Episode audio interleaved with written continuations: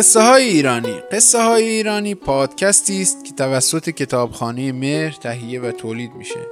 این قصه از کتاب افسانه های ایرانی جلد سوم از مجموعه افسانه های پریان بازنویسی محمد قاسمزاده انتخاب شده. این کتاب رو نشر هیرمند منتشر کرده.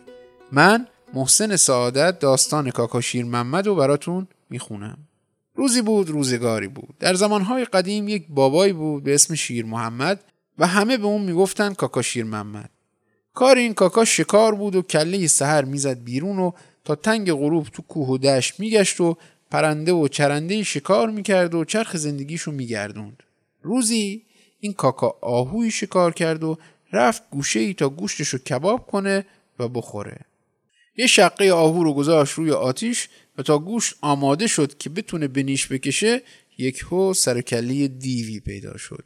و کاکا از ترس جونش که نکنه دیوه گوشت خودش رو به جای آهو بخوره کباب و دودستی گذاشت جلوی دیو.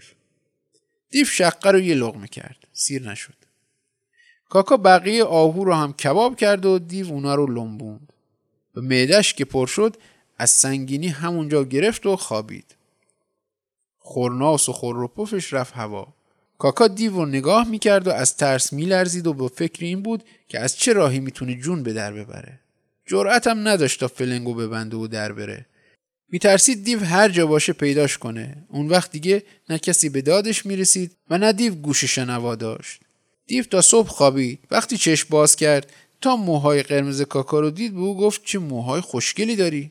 کاکا تا این حرفو شنید کلش به کار افتاد. و چیزی توی سرش برق زد و گفت کاری نداره. اگه بخواد کاری می‌کنه که موهای دیوم قرمز بشه. حتی خوشگلتر از موهای خودش. باید اول خوب سقز به موهاش بماله بعد اونو بگیره بالای آتیش تا موهاش همین رنگی بشه. دیو نگاهی به کاکا کرد و گفت اول خودت این کارو بکن تا من یاد بگیرم. کاکا و دیو رفتند و سقز زیادی از درخت جمع کردند و آوردند. کاکا کلاه نمدی سرش بود و سقز و مالید روی کلاه و کلش را گرفت روی آتش.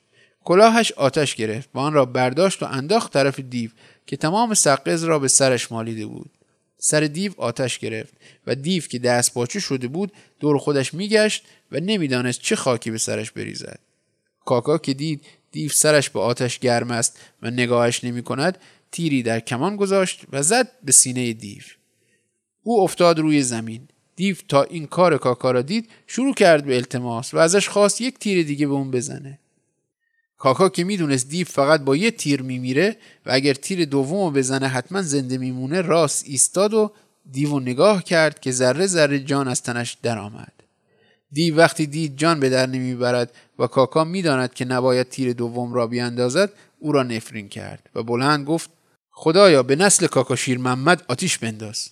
از آن روز نسل کاکا روی خوش ندید.